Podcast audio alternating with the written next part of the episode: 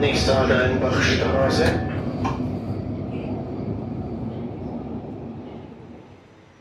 So, ich bin jetzt hier in der Eidenbachstraße und besuche die Steffi. Die Steffi macht Kunst. Do-it-yourself, Performances, Film, Video, Audio. Es gibt eigentlich nichts, was sie nicht macht. Sie kann auch Gehirne und Herzen nähen, Infektionstropfen, live auf der Bühne. Und genau, ich kenne die Steffi eigentlich schon recht lange, aber wir haben uns auch mindestens genauso lange nicht gesehen. Also wir haben uns sehr lange nicht gesehen. Ich freue mich sehr. Und jetzt muss ich erstmal schauen, wie ich den Weg zum Atelier finde.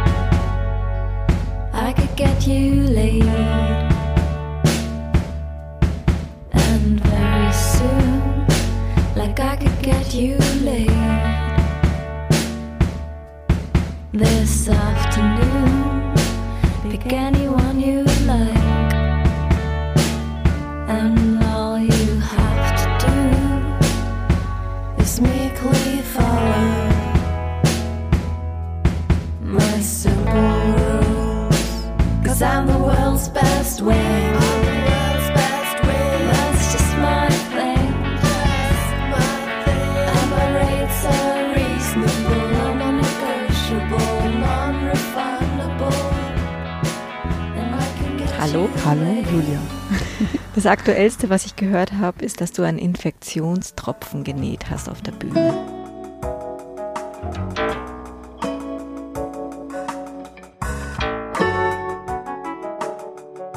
Das stimmt. Das habe ich tatsächlich gemacht. Ich habe eine Tröpfcheninfektion mit ähm, Mikroverstärker. Also so ein bisschen... Du und ich und alle, die wir infizieren, ähm, war ja ein Film, den mir die Laura damals empfohlen hat. Das war ähm, auch mal so ein kleines Motto von einer Ausstellung, die hieß Aufstand der textilen Zeichen. Da hatten wir so ein Café, wo man sich kennenlernen konnte, wo man vieles ausprobieren konnte. Und es hieß Infusionshalle und es hatte den Untertitel Du und ich und alle, die wir infizieren. Ja, und als ich jetzt vor ein paar Tagen dann die Tröpfcheninfektion zum Umschnallen äh, genäht hatte, habe ich mich wieder an den Aufstand der textilen Zeichen erinnert. So die erste große Ausstellungsaktion, die wir zweitausendneun organisiert haben und ähm, wo viele ähm, Menschen dabei waren, die jetzt ganz andere Dinge machen, zum Beispiel du mit dem Podcast. Stimmt, ich war da auch dabei, das ist schon lange her.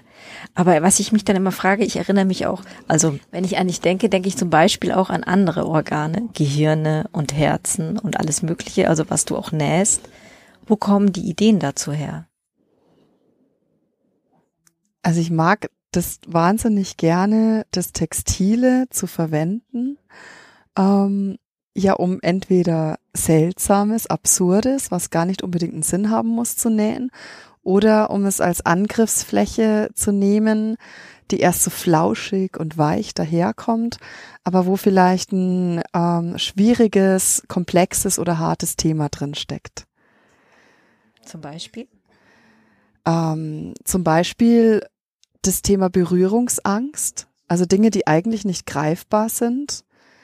Ähm, so, ja, wirklich so, so ein Mangel, ähm, wenn, wenn du einen Mangel hast oder etwas, was dir fehlt, ähm, oder was dich blockiert, das ist ja oft was sehr Abstraktes. Und dann mache ich es mir total gerne zur Aufgabe, zu versuchen, dafür ein Bild oder ein Objekt zu finden, dass du dann plötzlich so eine dreidimensionale Angriffsfläche hast, ähm, wo du das mal beiseite legen kannst, eine neue Perspektive drauf werfen kannst und wo plötzlich was greifbar wird, was vorher so immer wie so ein Klotz am Bein, wie so ein Abstrakter war. Und was Spaß macht, sich dann auseinanderzusetzen. Also da habe ich oft auch so gemeinsam auch mit anderen, zum Beispiel gemeinsam mit dem Klaus, Klaus Dietl, mit dem wir eh viele Dinge zusammen machen, Filme oder Videos. Der macht auch unser Cover-Artwork für Beißpony. Ähm, und bei diesen Performances haben die Menschen dann die Gelegenheit zu kommen und eben genau sowas an uns heranzutragen. Echt was Schwieriges, also irgendein Mangel, sowas wie Berührungsangst. Also wie schaut eine Berührungsangst aus? Die schaut nicht irgendwie aus. Aber im Gespräch kommst du dann drauf, was liegt eigentlich hinter dieser Berührungsangst? Und dann kommst du auf Ideen und nähst dann. Und dann kommt manchmal vielleicht ein, eine Gehirnzelle mit dazu oder was weiß ich, die vielleicht eine Blockade ist. Und ähm, ja, so komme ich dann auf diese Ideen, eigentlich, eigentlich in der Auseinandersetzung mit anderen. War das schon immer so? Also warst du schon immer so ein künstlerisch kreativer, ausdrucksstarker Mensch? Ich glaube, ich war schon immer extrem ähm, interessiert, also im positiven Sinne neugierig, begierig, im negativen Sinne, dass ich alles wissen wollte. Ähm, ja, und dann, wenn ich was draußen im öffentlichen Raum entdeckt habe oder so, ich wollte immer alles wissen. Das, also da erinnere ich mich schon, dass ich da auch nervig sein konnte. Das klingt viel total, gefragt habe. Total spannend. Also auch als kleines Kind ja. Schon so Zusammenhänge hinterfragen. Ja, voll. Ich wollte alles wissen. so. Ja. Und durftest du auch alles wissen? Ja, da bin ich oft in eine Sackgasse geraten. Ich bin in einem ganz kleinen Dorf aufgewachsen. Ähm, und meine Eltern, die sind eher so Workaholic-Leute, ähm, die haben beide nicht studiert, also haben beide nur die, die ganz, also den ersten Bildungsweg ganz normal, und meine Schwester und ich waren dann die ersten, die halt auf dem Gymnasium überhaupt waren, und das war, das war irgendwie komisch für die, weil sie konnten beide kein Englisch, und dann reden die Kinder plötzlich eine Sprache, die sie selber nicht kennen, und also das ist, glaube ich, als Eltern auch nicht so leicht, wenn du merkst, die Kinder können bald mehr, als du selbst gelernt hast. Du kannst vielleicht andere Sachen, aber im Machtverhältnis, das macht was. Das ist nicht, nicht einfach. Und die Kunst, wie kam die in dein Leben? Ist es auch Kunst, wie du es benennen würdest? Ich bin da immer so ein bisschen hin und her gerissen, weil das so ein hohes Wort einfach ist. Ich würde es einfach total runterbrechen, und das kann jeder machen. Also jeder Mensch, der dafür brennt. Für mich war die total wichtig. Ich glaube, das ist für mich wie so ein Strohhalm immer schon gewesen. So ein, ähm, ohne das glaube ich, ich glaube irgendwann, wenn du Kunst machen willst, kommst du an einen Punkt, wo du dir überlegst, ka- könnte ich ohne weiterleben? Ähm, und wenn du das, wenn du das nicht kannst, dann musst du es einfach machen. Dann traust du dich irgendwann ins kalte Wasser zu springen und auf ähm, viele geregelte Dinge, ich würde es jetzt nicht sicher nennen, weil viele andere Arbeitsverhältnisse sind auch unsicher, aber sie haben vielleicht eine stärkere Struktur, einen stärkeren Rhythmus, der sich wiederholt, also den du halt ähm, geregelter mit so einer Dynamik nachgehen kannst, und wenn du als Künstlerin arbeitest, ist vielleicht viel mehr zufällig. Und dann auch mal vielleicht auch so eine Lehrstrecke jetzt, was, was Jobs angeht, und aber jetzt nicht unbedingt deine kreative Arbeit, vielleicht eher die bezahlte Arbeit, und du musst dann mehr durchhalten zwischendurch. Aber wenn du da so richtig brennst dafür, dann kannst du es gar nicht anders. Das war eine ganz klare Entscheidung bei dir. Du bist ja, ja eigentlich mit beiden Füßen voran, mit beiden Füßen voran. Ja. Du bist in die, in die Kunst gesprungen. Ja, aber ich habe mich lange nicht wirklich getraut, weil ähm, ich bin raus aus dem Elternhaus, ähm, habe mir das Studium selbst finanziert.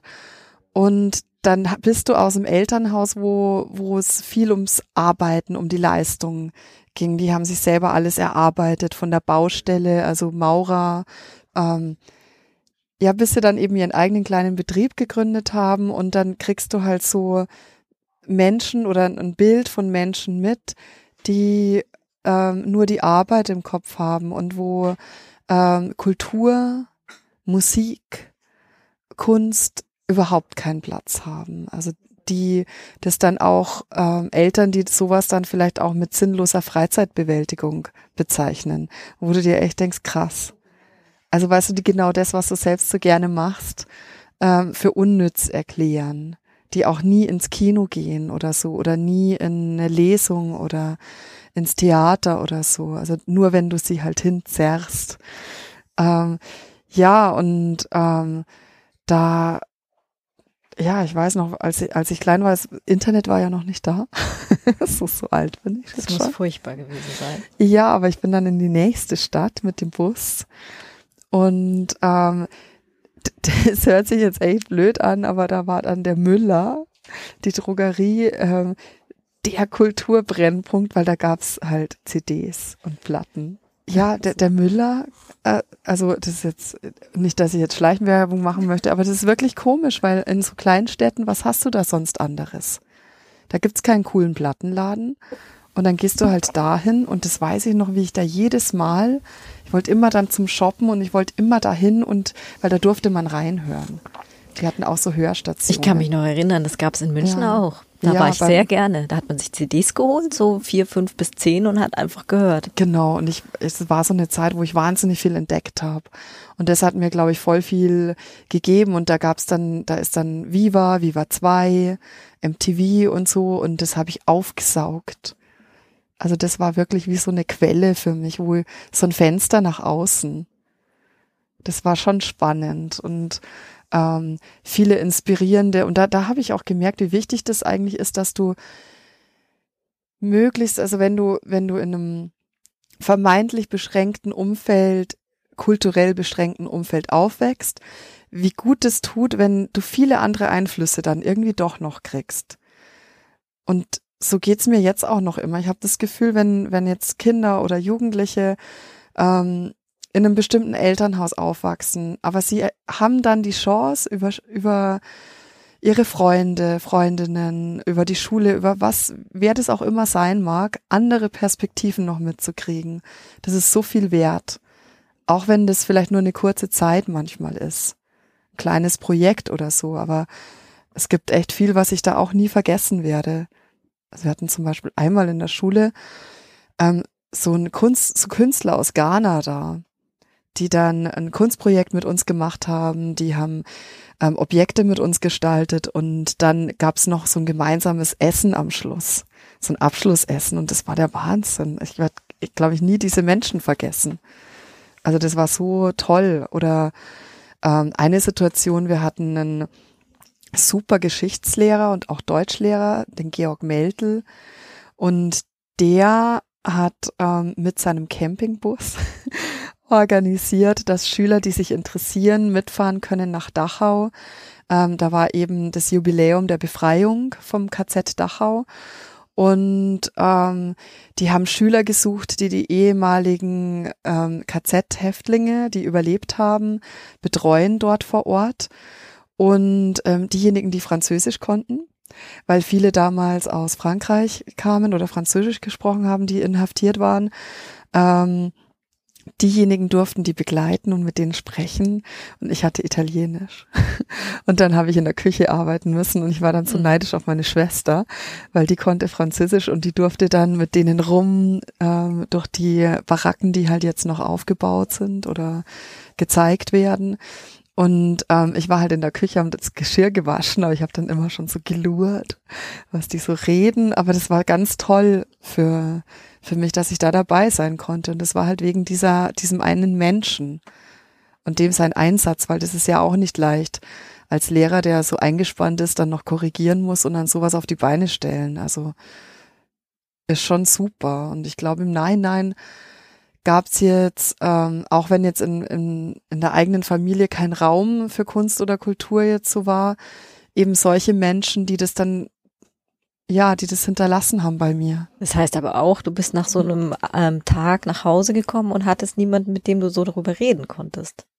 Ja, nee, da, das hat nur interessiert, was hast für Noten und ähm, ja, das war's dann. Und der Zugang hat sich auch nicht verändert in den Jahren. Ich meine, du bist ja jetzt eine Eine große Frau, will ich schon sagen, eine große Künstlerin oder es ist einfach dein Leben ja auch. Ich glaube, am Anfang war das echt sehr schwer für äh, meine Eltern zu verstehen, dass, also ich war dann relativ gut in der Schule und dann hast du Eltern, wo zum ersten Mal jetzt die Kinder da auf einer anderen Schule sind, wo sie selbst nie waren ähm, oder nie sein konnten. Und ähm, dann war schon der Wunsch, wenn wenn die Noten irgendwie passen, ja, hoffentlich studiert die dann irgendwie Medizin oder B W L oder Jura, was anderes kennen die ja nicht. Mhm. Aber das das hätte ich halt nicht können. Da wäre ich, glaube ich, irgendwie echt verreckt. Also du musst ja hinter dem stehen, was du machen willst. Und ähm, ja, wir hatten auch echt lange keinen Kontakt. Also ich glaube, wir hatten wirklich fast fünf Jahre keinen Kontakt. Also so die ersten, ja eigentlich, wo ich kom- studiert habe, komplett. Und wo sie dann gemerkt haben, dass ich immer mehr so ins Künstlerische reingehe. Das war, glaube ich, schon voll schwierig. Ich habe das ja immer nur so über meine Schwester mitgekriegt. Und dann, wie es halt so ist, also wo die ersten Zeitungsartikel kamen, dann haben sie gemerkt, ah ja, da ist, das ist ja doch was, obwohl ich immer noch das Gleiche gemacht habe. Aber die gesellschaftliche Anerkennung ja, hat gestimmt auf einmal. Ja, ja, genau. Und dann ähm, hat, hatte ich das Gefühl, dass sie langsam sowas wie, wie Stolzsein entwickeln. Was für mich aber komisch war, weißt du, wo du schon so einen Ärger verspürst, weil du hast es ja immer schon gemacht. Ich wollte gerade fragen, ja. Findest du das schwierig? Ja, war schon, aber inzwischen ist es, glaube ich, alles wirklich voll okay. Ich habe jetzt so viel Abstand auch gehabt und sehe die auch immer mal wieder, meine Eltern, und ähm, verstehe auch, warum wir so unterschiedlich sind. Und ich glaube, wenn das dann irgendwann ist, ist es alles leichter. Aber das hat Zeit gebraucht. Also ich habe auch mich austoben müssen. Also für mich war das gut, dass ich auf den eigenen Beinen dann war. Also ja, diese diese ganze Zeit, wo ich angefangen habe zu studieren, wo ich dann wahrscheinlich noch mehr auf Konzerten war, übers Studentenradio habe ich viele Freikarten gekriegt, das war super für mich. Ähm, und da habe ich so viel erleben können und das hätte ich nicht missen. Also ich ich habe das gebraucht. Als ich jetzt mich für dieses Gespräch vorbereitet habe, habe ich kurz mal so durchgeklickt und auch deine Presseinformation mhm. angeguckt und dachte mir so, es ist der Hammer, wie viel du machst. Es ist so vielfältig, es ist so spannend, aber es ist für, also so gar nicht mehr greifbar für mich gewesen, wo du mhm. sozusagen deine Ideen herbekommst oder auch, ähm, ich glaube, wenn du mal, also wenn du nicht in einem, in einem Loch bist, wo du dich irgendwie jetzt hilflos fühlst, sondern wenn du mal am Machen bist, dann kommt plötzlich eins nach dem anderen. Dann merkst du auch, was ist eigentlich so ein Kerninteresse. Ich habe für, für Beißpony ähm, zum ersten Mal mich auch getraut, so ein bisschen zu schreiben. Da hatte ich echt lange schon so eine, so eine Scheu davor. Also das ist was, was ich bei der Laura so schätze. Die, die hat da ein Riesentalent und bei der flutscht es so schön. Und ähm, ich liebe das und schätze das voll, aber selber habe ich immer das Gefühl, ich bin so sperrig beim Schreiben. Das klingt und, jetzt erstmal gar nicht schlecht. Ja, aber hab mich dann getraut und ähm, das hat dann so Spaß gemacht und dann sind Songtexte entstanden, wo ich gemerkt habe, ah, da, da ist schon so ein Kerninteresse bei mir dran, also drin so, ähm, was passiert in so einem kleinen Vorort, in so einem kleinen Dorf, in dem kleinen Bürgerlichen, wenn die Menschen sich plötzlich abschotten und sich nicht für die anderen interessieren. Ähm, für mich war das Bild fast, dass so ein So ein Zaun, ähm, in, in der Ukraine habe ich dann Zäune um Gräber gesehen. Und dann hatte mich das plötzlich an Häuser erinnert, weil dort ist es fast eher wie eine Gruft. Und dann ähm, hat es mich erinnert, dass, dass manchmal ja auch ein Zimmer wie so eine, so ein eigener Sarg sein kann, wenn du dich abgetrennt fühlst von außen. Und das sind so Dinge, wo ich mich so Stück für Stück, also wo ich vielleicht Erinnerungen damit verbinde. Und wo dann Ideen kommen, dann hatte ich Lust, eine seltsame, weil ich hatte, ich war so schlecht in Sport und habe immer nur so eine Teilnehmerurkunde gekriegt. Und dann hatte ich die Idee, dass ich so, ich hatte dann in der Türkei, ähm, habe ich lauter so Geschäfte in Istanbul gesehen, wo so Pokale verkauft werden. Da gibt's sau viele Pokalgeschäfte. Ich weiß nicht warum. Ich weiß nicht, warum die so viele Pokalgeschäfte haben und Goldmedaillengeschäfte, aber das gab's da.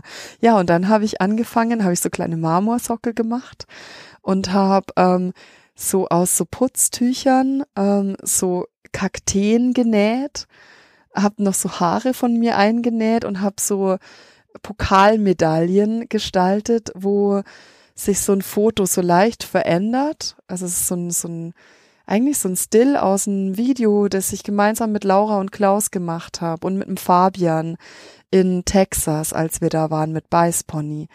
Und da ist ein Moment, wo wo mein Gesicht, fand, das fand ich ganz interessant, weil ich habe in der Ukraine ein paar so alte Email-Beerdigungsfotos fotografiert und dann habe ich so eine leichte Veränderung von Pokal zu Pokal gemacht, wo sich das Gesicht von so einer Fotografie auf so einem Original-Beerdigungsding, das ähm, immer mehr mit meinem ähm, vermischt. Und irgendwie ist es so eine Mischung jetzt aus Siegerpokal, so ein komischer Kaktus und Grabstein vielleicht. Also so kommen dann die Ideen. Also so Themen, die vielleicht tief drin schwingen. Und dann sind es lustige, humorvolle Teile wie ein weicher Kaktus, der eigentlich zum Kuscheln fast ist, aber irgendwie seltsam aussieht. Und dann habe ich Lust, dann hatte ich Lust, Medaillen zu gestalten und, und dann diesen Sockel mit der gravierten Schrift und so. Das hat mir dann einfach auch Spaß gemacht, so neue Dinge auszuprobieren. Weil das finde ich zum Beispiel auch total spannend, dass ähm eigentlich beschäftigst du dich, also so geht's mir, man interpretiert natürlich immer, ne? Aber ich habe immer das Gefühl, du beschäftigst dich eigentlich mit sehr schwierigen Themen, zum, zum Teil auch politische Sachen oder Statements oder was auch immer, so ein bisschen subversiv, ein bisschen ähm, reinhacken. Und gleichzeitig kommen aber Sachen auch, oder die Textilien, mit denen du arbeitest, können auch sehr weich mhm. und spielerisch sein und es ist auch liebevoll und zärtlich. Und ähm, diesen Gegensatz finde ich total spannend. Ist das so eine bewusste Entscheidung oder ist das was, was einfach kommt? Also es ist, glaube ich, ursprünglich einfach gekommen, als ich angefangen habe. Ähm, und ich habe dann immer mehr verstanden, dass ich den Kontrast total mag, weil ich gelernt habe oder gemerkt habe, dass ich dadurch am besten mit den Menschen kommunizieren kann. Also für mich ist es manchmal auch wie, wie die Songtexte von der Laura oder die Art, wie sie Lieder schreibt. Du meinst erst, da ist ein Zuckerguss drin, aber dann ist der Inhalt härter als irgendein Hardcore-Punk-Song. Also so wirklich scharf und gut getroffen. Also das kann sie wahnsinnig gut. Und das macht mir bei den Textilien Spaß.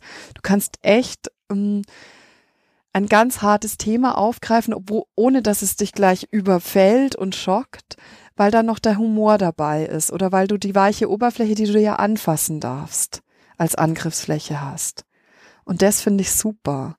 Ich glaube, die Louise Bourgeois hat auch mal gesagt, dass die Nadel, die ja, dass die, dass die Nadel die, Verbitte, die, die, die Bitte um Vergebung ist für sie, weil etwas Zerstörtes oder Zerbrochenes kannst du damit auch wieder flicken oder du hast die, du siehst die Wunde immer noch, weil du ja die Naht immer sehen wirst oder die Narbe, aber du hast ein Instrument, wo du eine, eine Schadstelle zumindest behandeln kannst oder angehen kannst.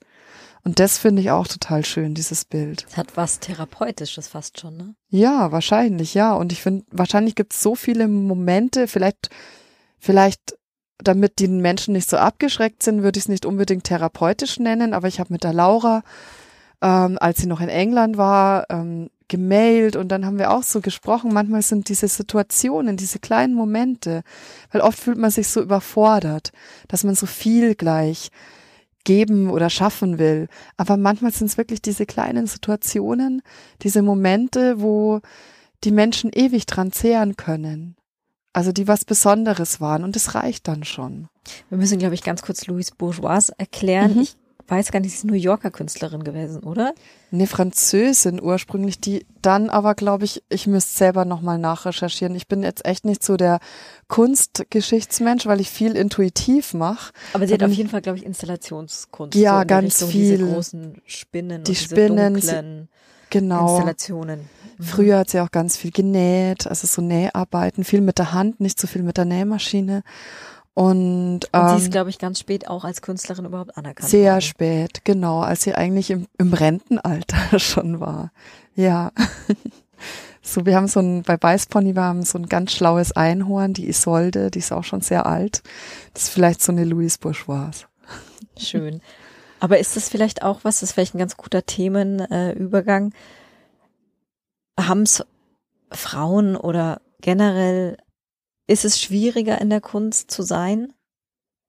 Also spielt Geschlecht eine Rolle? Es spielt immer noch eine Rolle, das Geschlecht. Also es wird oft klein geredet, dass es kein Problem mehr ist, weil ähm, viele von uns Frauen in unserem Alter vielleicht jetzt in einer Welt leben, in, in einer weißen Welt, würde ich jetzt sagen, wo alles scheinbar in Ordnung ist. Ähm, es gibt aber immer noch ganz viel, ähm, angefangen von Alltagssexismus bis hin zu Gewalt in der Familie. Die meisten Übergriffe passieren in der Familie. Das ist auch in unseren bayerischen oder deutschen Familien keine Seltenheit. Also wird halt oft verschwiegen, um die Fassade nach außen zu wahren. Und es wird gerne immer abgeschoben auf Menschen mit Migrationshintergrund. Also da wird ja oft so eine so ein Gefälle gemacht, ähm, aber das ist halt so eine so eine fiese Doppelmoral eigentlich, weil ähm, hier auch ganz viel noch schief läuft. Und ähm, dann ist es auch so, beim, wenn jetzt Frauen Kunst studieren oder also heute auch zum Kunststudium sich äh, ja greifen, sich entscheiden, dann hast du oft auch noch so ein Gefälle mit ähm, denjenigen, die dann in den oberen Riegen sind. Dann hast du ganz viele Frauen, vielleicht siebzig Prozent, die das Studium machen. Aber du hast umgekehrtes Verhältnis oder noch krasseres Verhältnis bei den Professoren und bei den Professorinnen. Es sind fast achtzig Prozent männlich und zwanzig Prozent nur weiblich. Und das ist ein krasses Gefälle, wenn du dann diesen Professoren, diese, diese Gottfigur da über dir hast und ähm, aber als Frau das studierst. Und ich finde, da, da fände ich es total toll, wenn, wenn sich da einiges ändert.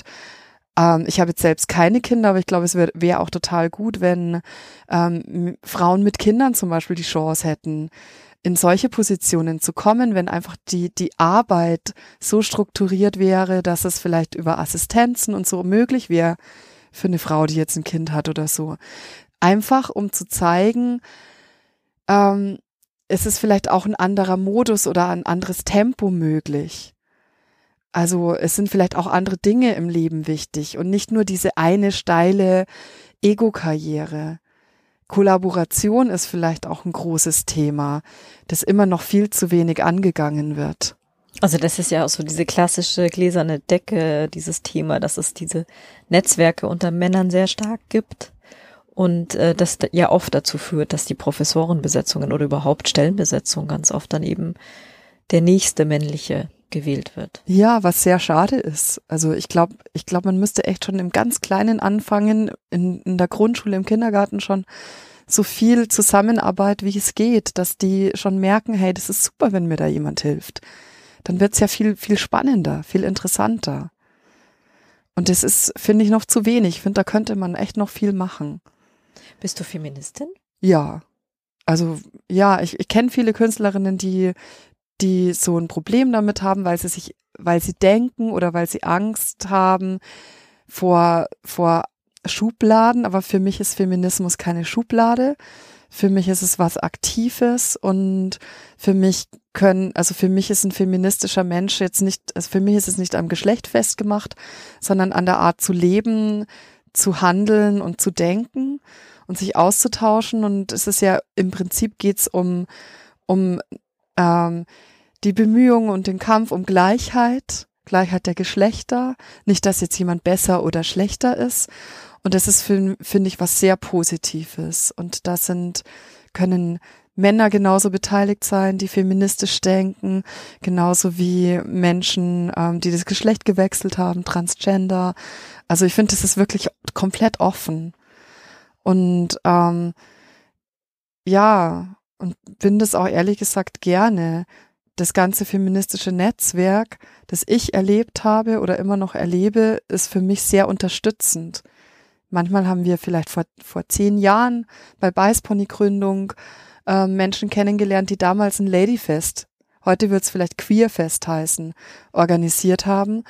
Und die Menschen, die denken immer noch an uns, auch wenn wir vielleicht sie zehn Jahre nicht gesehen haben. Aber das, finde ich, ist wirklich ein sehr unterstützendes Netzwerk. Spiegelt sich das auch wieder in deiner Arbeit? Ja, definitiv. Also es kommen auch Themen vor und also es ist auch so, ich habe gemerkt, also ich habe heute zum Beispiel wieder eine, eine Mail im Postfach gehabt, ähm, wo ähm, jemand geschrieben hat, ähm, der sich interessiert, dass Beißpony auf einem Festival spielen sollte, aber dann, ich glaube, ich war aus Versehen im C C, äh, wo es dann so hieß, ja, aber ob die festivaltauglich sind. Uh. Und dann hat's mir Spaß gemacht. Böser Fehler. Ja, dann hat's mir wirklich Spaß gemacht, zurückzuschreiben. Also auch zu argumentieren, wie zu argumentieren, festivaltauglich ihr seid. Ja, und und ähm, was in, in Frage zu stellen, was festivaltauglich überhaupt ist. Was, was bedeutet das überhaupt? Ja. Was meinen die denn damit? Ja, das bin ich gespannt, was sie mir antworten. Ich interpretiere da jetzt auch nichts rein. Ich warte jetzt mal auf die Antwort. Es ist interessant. Jetzt habe ich gesehen, du bist viel gereist in den letzten Jahren. Du warst unter anderem in Indonesien und hast einen Workshop gemacht mit jungen Frauen, die mhm. von sexueller Gewalt betroffen waren und hast mit denen genäht, oder? Ja, also das sind wirklich ganz kleine Mädchen gewesen. Also von drei Jahren.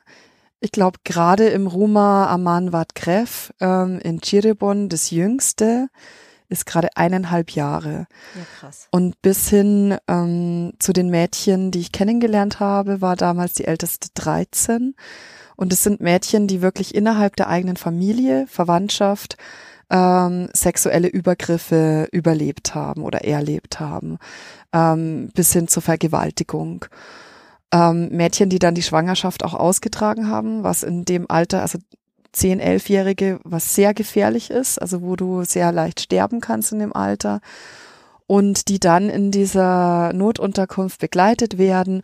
Und das Tolle ist, dass die, die Gründerinnen ähm, so ein Projekt gemacht haben, wo die Nachbarschaft mit einbezogen sind. Also da ist, sind zum Beispiel Jungs, jugendliche Jungs, also pubertierende Jungs, die ähm, voll liebevoll ähm, sich einbringen, Workshops anbieten, Hip-Hop-Workshops, Tanz-Workshops, ähm, Graffiti-Malerei, wo sie die Häuser bemalen und so, so dass die die Mädchen dann so einen ganz anderen Umgang erleben. Hey, da gibt's auch Männer, die die wollen nicht gleich ähm, uns Gewalt antun. Die haben Bock, mit uns wirklich was Tolles zu machen. Und das klappt irgendwie total schön. Und diese Unterkunft ist gleichzeitig auch Raum für Kultur und kleine Konzerte und für Workshops. Und da haben Lisa Simpson ähm, und ich gemeinsam ähm, genäht mit den Mädchen und dann auch mit der Nähmaschine gespielt. Also Lisa Simpson ist, ist, Künstlerin. ist eine Künstlerin, ist eine Freundin von mir, die ist in Brasilien und Kanada aufgewachsen.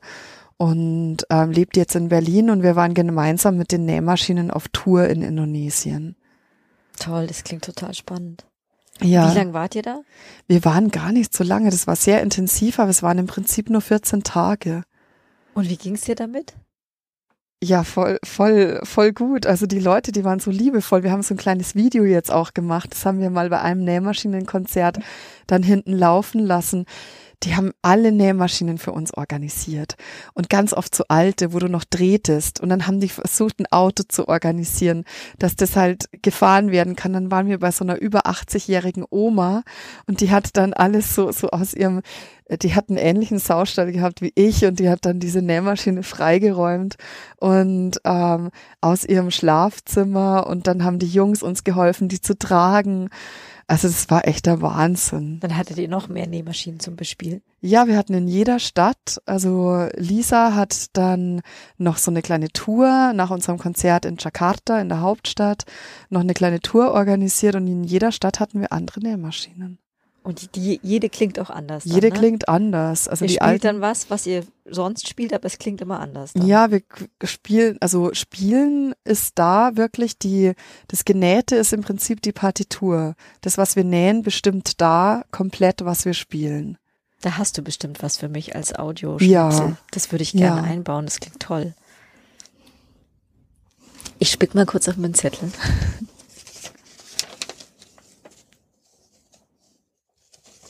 Ach, genau. Das Frage, die kann wahrscheinlich jede von euch, nein, das weiß niemand, dass noch die Laura da ist. Quatsch. Also nochmal zurück. Ähm, Beißpony. Deine Band mit der Laura mhm. zusammen. Ihr wart ja auf einem Label, glaube ich, von Chicks on Speed, ne? Ja.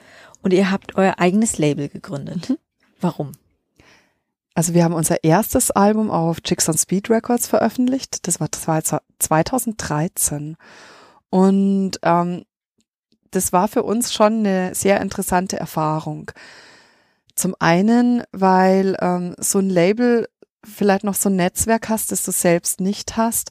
Also ich habe es gemerkt beim Booking von den Konzerten, dass wir es bei manchen Orten einfach leichter hatten, weil die ein Grundvertrauen dann schon hatten in diese Labelarbeit. Also die haben ja über Jahre auch schon viel Arbeit geleistet, mhm. hatten tolle Bands, so Kevin Blackdom, Le Tigre, ähm, waren mit denen verbandelt, Gustav ähm, mhm. und Chicks on Speed selber natürlich. Und ähm, das Label ist aber sehr klein, also man stellt sich sowas ja immer so riesig vor. Im Endeffekt ist es ein kleines Büro und ähm, der Upstart, der in München die Rote Sonne macht mhm. und der auch im Optimalplattenladen in der Geschäftsführung mit drin steckt, der ist in der Orga und der hat einen Mitarbeiter, der heißt Gero Loferer. Die beiden, auf denen ist das eigentlich alles gelastet. Und ähm, ich glaube, Upstart hat schon lange ähm, überlegt, ob er das Label überhaupt noch stemmt, also von der ganzen Orga-Arbeit her. Und ähm, war, glaube ich, ein schwieriger Prozess, bis er uns Bands Bescheid gesagt hat. Waren auch manchmal lange Kommunikationswege, eben weil sie nur zu zweit sind und wenn du dann als Band was fragst, weil du musst ja immer alles abstimmen, ähm, dann hast du oft echt lange gewartet und das war für uns dann, ich glaube, es war für alle dann wirklich ganz gut, also für uns, wir konnten einfach dann unser Ding machen, wir hatten Lust, wir wollten weitermachen und ähm, ich glaube, ihnen ist dann auch irgendwann ein Stein vom Herzen gefallen, wo sie sich getraut haben, das uns zu sagen oder wo sie es einfach dann auch gesagt haben. Also es war auch eine Über- Arbeit, Arbeitsüberlastung auf deren ihrer Seite. Ja, klar. Also stell dir vor, du machst so einen Club, der mhm. ganz, der gut laufen muss, damit du auch die Miete und alles rein kriegst. Dann machen die ja auch noch Festivals, dann haben die noch Disco B, das andere Label. Und bei Chicks on Speed so richtig aktiv waren damals eigentlich nur noch Laura und ich. Gustav hat, glaube ich, auch eine Babypause gehabt und ähm, genau, und dann war, glaube ich, ein ganz guter Zeitpunkt, sich zu überlegen, wenn du gerade nur noch eine aktive Band hast, was machst du mit dem Label? Ja, und ähm, so war es für uns jetzt, ähm, ja, vielleicht auch eine Chance, zu schauen, wie ist das selber? Wir, wir sind ja do-it-yourself voll gewohnt, wir haben ja immer schon unsere Konzerte trotzdem selber gebucht. Das haben wir immer noch selber gemacht. Wir haben bei der Pressearbeit immer auch noch zusammengearbeitet und selber da auch ganz viel gemacht. Was nimmt dir dann so ein Label ab? Eigentlich nur die Netzwerke oder die Kontakte? Oder? Ja, so Online-Sachen haben die ganz viel auch gemacht. Den Vertrieb. Social Media und so. Genau. Und, und auch so, dass es ins Ausland kommt, die Platte und so Sachen, nimmt dann ein Label ab. Und im, im besten Fall oder im Idealfall hat so ein Label halt auch schon einen Namen, den andere kennen. Gut. Weil die schon viel ja, vorgeleistet haben. Genau, solche Sachen nehmen die einem ab.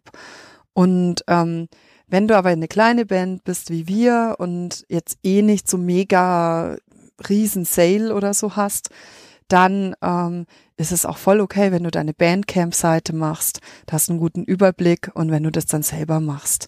Also für uns war das, glaube ich, einfach auch ganz konsequent. Das heißt, die Platte, auf die wir heute warten? Peace and Loners kommt jetzt wieder von eurem Label. Genau, die kommt auf Rag Rag raus. Das ist jetzt unser eigenes Label. Und da ist ähm, Alligator Gozai Mars. Das war eine Kollaboration mit vielen japanischen Musikerinnen und noch Musikern aus der Ukraine, ähm, aus England, aus Hawaii, so aus Südafrika.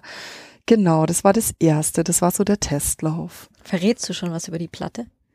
Über Peace and Loners? Mhm. Ja, da können wir gerne was verraten. Also da hat zum Beispiel eine ähm, Künstlerin aus Indonesien vom queer-feministischen Kollektiv Royal Family Club, die Deidra Misayu, die hat uns ähm, lauter kleine ähm, Bilder handgezeichnet, handgeschrieben, passend zu den Songs. Das echt war eine Wahnsinnsarbeit und die haben wir jetzt in so ein Poster-Artwork eingearbeitet. Das ist auch schon bei uns, das kann ich dir noch zeigen. Steffi, vielen herzlichen Dank, ich freue mich sehr. Schön, dass du bei Abendgrün dabei warst heute und wir hören uns hoffentlich noch. Ich wünsche viel Erfolg, ich wollte noch was sagen, da fällt mir was ein. Zurückgekurbelt, willst du nicht noch ganz kurz sagen, ihr macht Crowdfunding für die Platte, oder? Ja, ähm, wir machen für unsere für unser neues Album Crowdfunding. Ähm, der Grund ist einfach, Laura und ich sind beide freischaffende Künstlerinnen und ähm, da hast du halt kein so ein fettes Finanzpolster. Und bei der Platte haben der Fabian Zweck, der Stefan Dorner, also der Fabian Zweck, der macht zum Beispiel auch mit dem Alexander Kluge so Hörspielproduktionen, und der Stefan Dorner ähm, spielt bei Gott und die Welt oder bei Atata Kakata, bei einer Band, wo die Veronika Burnuthian von Friends of Gas auch mitspielt, und ähm, die beiden haben so viel Liebe und Zeit schon von Anfang an, seit es Beißpony gibt. Also seit zweitausendsechs reingesteckt, bei unserem ersten Album und jetzt beim zweiten noch viel, viel intensiver. Und das war eine Produktion, wo wir am Anfang nichts fertig hatten, wo alles offen war, wo jeder Ideen eingebracht hat, also wo es sich für uns anfühlt, wie was ganz Gemeinsames. Und ähm, unser, unser Wunsch wäre, dass wir die Produktionskosten reinkriegen, also die Pressung, Versand und sowas wie wie das der, der Druck von den Postern, und dass wir auch denen, die so viel Zeit reingesteckt haben, auch der Klaus zum Beispiel, Klaus Dietl, der das das Artwork für uns gestaltet hat, der für uns einfach so aus Liebe zu Beißpony ähm, alle Musikvideos bis jetzt gemacht hat, dass wir den Leuten vielleicht ein bisschen was noch geben können. Das wäre so unser Traum.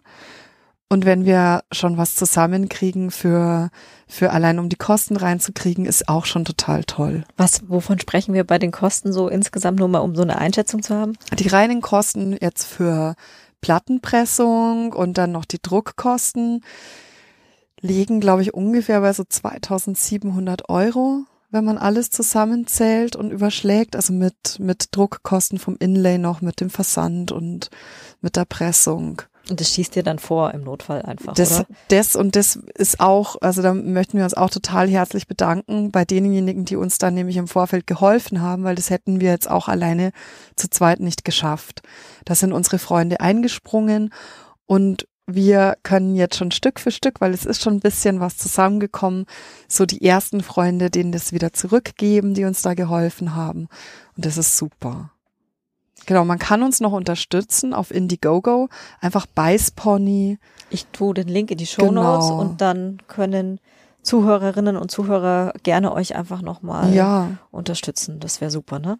Ja, und unser Album kriegt man dann auf Bandcamp, also Bandcamp und Beißpony suchen dann ab dem vierundzwanzigsten November.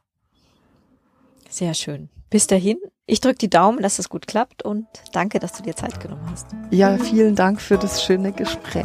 Ciao, Steffi. Ciao, Julia.